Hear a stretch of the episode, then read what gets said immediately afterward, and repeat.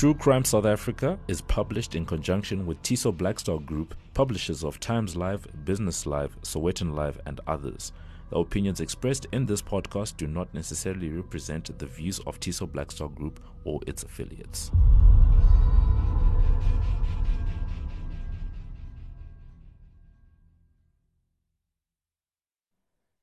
Welcome to True Crime South Africa. I'm your host, Nicole Engelbrecht, and you're listening to our Spotlight minisode, in which we discuss cases that are in the news at the moment. To start off with, I'd like to thank our new Patreon supporters, Dr. K. Anley, Ilse Brondani, Benny, Robin Haramsa, Rose Alberts, and Lorraine Kleingeld.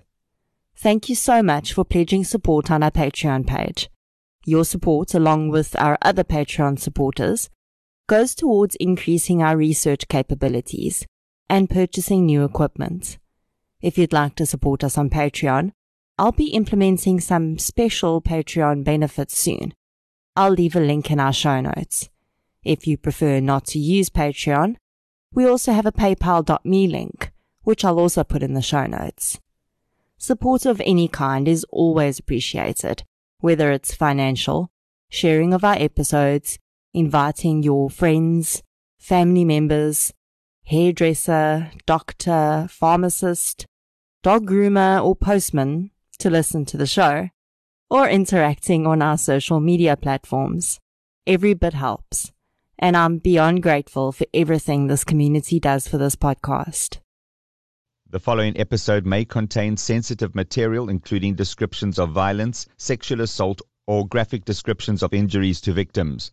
If you feel you may be triggered by such material, please consider this before accessing our content. To access trauma counseling or services, please see the helpline information on our show notes. I'll start with one of the most recent crimes in the news this week. On Tuesday, the 11th of February, 22 year old Claudine Nice went to work at the Jonkersberg Library in George, where she was one of the librarians. When Claudine didn't return home in the afternoon, her family became worried, and along with neighbors, started looking for her including searching the library. They were unable to find her and reported her missing. Police launched a search immediately. At 10 to 7 on Tuesday evening, Claudine's lifeless body was found behind the premises of a local creche. Her hands and feet had been tied with tape. There was tape over her mouth, and there was a cable tie around her neck. Her cell phone and keys to the library were missing. Looking at Google Maps, I don't see a creche specifically, but there are two primary schools, both within 500 meters of the library. And it wouldn't be out of the realm of possibility that the creche was near the premises of one of those schools. The fact that Claudine had the library keys with her tells me that there's a very good chance she'd locked up and was headed home when she was accosted. The library closes at four. It is on a main road though, so it's a little surprising that no one saw anything. When I went into the Google Street View of the area though, there was literally one car on the road, so it's really not a bustling area. Perhaps she knew the perpetrator and willingly went somewhere with him, which was out of sight of the main road, and that's where she was killed. That is all just my speculation, though. On Wednesday morning, police and forensic investigators combed the crime scene for evidence. Shortly afterwards, a tip came in that led police to the house of a local resident. When the man saw police approaching, he fled into the dense bush around his home. Canine units were brought in, but were unable to track the suspect. Police have not yet made his identity public. An autopsy will be conducted on Claudine's body before Friday to determine her manner of death. The young girl had worked at the library for the last three years and was well known and loved in the community. Although it would be unfair to assume guilt at this point, I guess it's a good sign that a suspect has been identified so quickly, and the fact that he fled when police approached his home definitely says that he's hiding something criminal. For the family's sake, I hope that there's a swift resolution to this case. One of the most talked about cases that has emerged this week has been the kidnapping of eight year old Tazne van Wyk. Tazne went missing on Friday, the 7th of February, when she went to a shop which is allegedly eight steps from her house in Connaught Crescent, Elsies River. Tazne made it to the shop, where she was sold an ice lolly, but didn't make it back home. Somewhere in those eight steps back to the safety of her home, she disappeared. Initially, the Pink Ladies released a standard missing poster, but within hours, that was upgraded to a confirmed kidnapping poster, which was accompanied by a picture of the suspect. Now, this is something we don't see often, so it really stood out for me. Pretty soon after, police released the name of the suspect. He is 54 year old Pangkaer Moyhdian.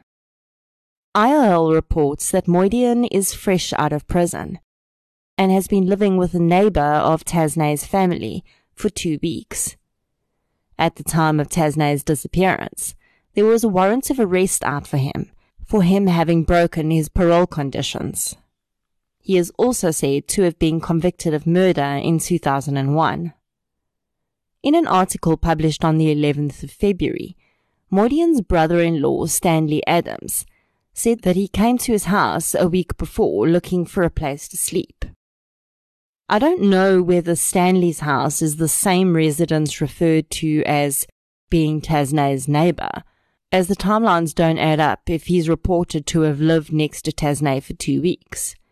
Unfortunately, when cases are as fresh as this, information is very sketchy and I don't think we can really draw any conclusions from reported timelines at this point. The SAPS, Pink Ladies, local volunteer groups, and local residents have launched an extensive search for Tazne in the days since her disappearance. Several leads have come in, but they have all unfortunately led to nothing at this point. Those leads included sightings of Tazne, one allegedly at a drug house in Parow shortly after her disappearance, and the other of her in a taxi. Stanley Adams said that his brother-in-law did not seem to be mentally settled, but he was also not violent, and he allowed him to stay with him, his son, and five grandchildren for an unspecified period of time. Stanley is cooperating with the police and has told them to search the Parow Uitsig, and Valhalla Park areas, as all of these are areas that Moyhdian had mentioned to him. Tazne was wearing red shorts and a white top on the day of her disappearance. She has a scar on her left hand from an operation and a missing tooth in her top jaw. She has brown eyes and black hair and weighs approximately 20 kilograms. Tazne's mother, Carmen, says that she's been told that Moyhdian regularly spoke to her daughter and that he was obsessed with her. Her father says that he feels like his hands are tied. He can't even go out at night to search for her because gang violence makes their neighborhood too dangerous. The next piece of information I'm going to give you has only been published by one publication and is allegedly information from a statement made by Moyhdian's adult daughter. She has said that her father is a very sick man and that it is imperative for Tazne's safety that she be found quickly. His daughter went on to allege that her father was previously convicted of murdering his two year old son. In another article by the same publication, it was alleged that Moyhdian was actually found guilty of culpable homicide, which is significantly different from murder and would carry a lighter sentence. This publication says that he's been in and out of jail since 1981, and the culpable homicide charge produced a 16 month sentence. I cannot find much information about this incident, but it seems that the child's death was as a result of neglect. Again, in conflict with what I found in other publications, this article says that he was released on parole in 2016. But other sources say he was, quote, fresh out of prison, end quote. I will say that this publication does refer to having taken information from records, but they don't specify what those records are. Shockingly, his daughter went on to say that when her father had visited her in Elsies River in December, he had tried to kidnap her 11 year old son. Luckily, she was able to stop him. She says that her mother had always told her that her father is a sick person and that she must never allow him around her children. She went on to accuse her father of having raped a relative in Cape Town, saying that the woman had recently given birth to his child as a result of the rape. Again, while I'm sure his daughter is telling the truth, this information is coming through one publication and hasn't been verified. Another really weird thing in this case is that this man's name has been reported in many different ways and with many different spellings. Honestly, when I first saw his name, I thought it was an alias. This doesn't seem to be the case, but most publications report most publications report his first name as Pangkaer and his surname as Moyhdian. But his daughter goes by the surname Pangkaer. So that confuses things a little more.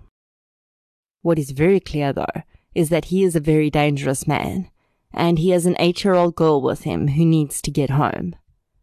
I'll keep an eye on this case, and I hope I'll be reporting the great news of Tazne's safe return in our next minisode, and maybe a lot of the speculation can be cleared up then. Anyone with information about Tazne's whereabouts can report to Sergeant Dale Franks of Delft FCS, whose phone number is 082 334 8772.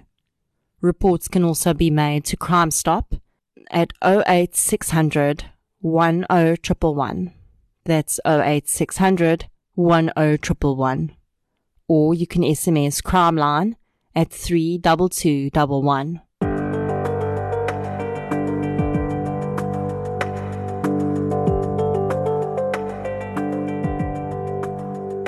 Another very strange and tragic case that's recently made headlines is the murder of Pietermaritzburg businesswoman and socialite Kavitha Nurperth. 41 year old Kavitha was well known and well loved in Pietermaritzburg. She ran a few different businesses and hit the headlines in 2017 when she threw her four year old daughter a 100,000 Rand carnival themed birthday party. Kavitha was found deceased on the 20th of January she was discovered at half past seven in the evening in her vehicle at Alexandra Park. She had been strangled with a cell phone charging cable. Kavitha had also been involved in a two-year court battle in which she brought charges of harassment against a former friend. She had recently won that court case and been granted a protection order. A quick arrest was made in this case with 37-year-old Simphiwe Mweli, being arrested. Kavitha's family, however, was surprised by the arrest. They claim that they were not advised of it by the police and heard about it on social media. They also don't recognize the man in question, and they had believed that Kavitha must have been killed by someone she knew, as the person was inside her vehicle. Friends and family of the victim are now wondering whether the murder was a paid hit. After news of Kavitha's murder hit the headlines, a man came forward to say that he had seen Kavitha in the local police station on the morning of her murder. He said that she seemed very upset and was talking to a police officer, and then asked to see a female police officer as she had something she wanted to show her. So Kavitha was afraid for her life on the morning that she was murdered. She spent many years trying to get someone to stop harassing her, and when she eventually won that case, she was murdered shortly after. If the murder was a hit, then Simphiwe Mweli is the world's worst prepared hitman because he apparently didn't bring a weapon with him if he had to strangle Kavitha with a cell phone charger. In South Africa, to be fair, we have professional hitmen, and then we have people who are willing to kill for money. And those are two very different things. Due to the public profile of the victim, several theories have developed in public opinion, including that Kavitha set up her own murder because she was financially struggling and wanted her children to have the life insurance. There is, of course, absolutely no proof of that at this point.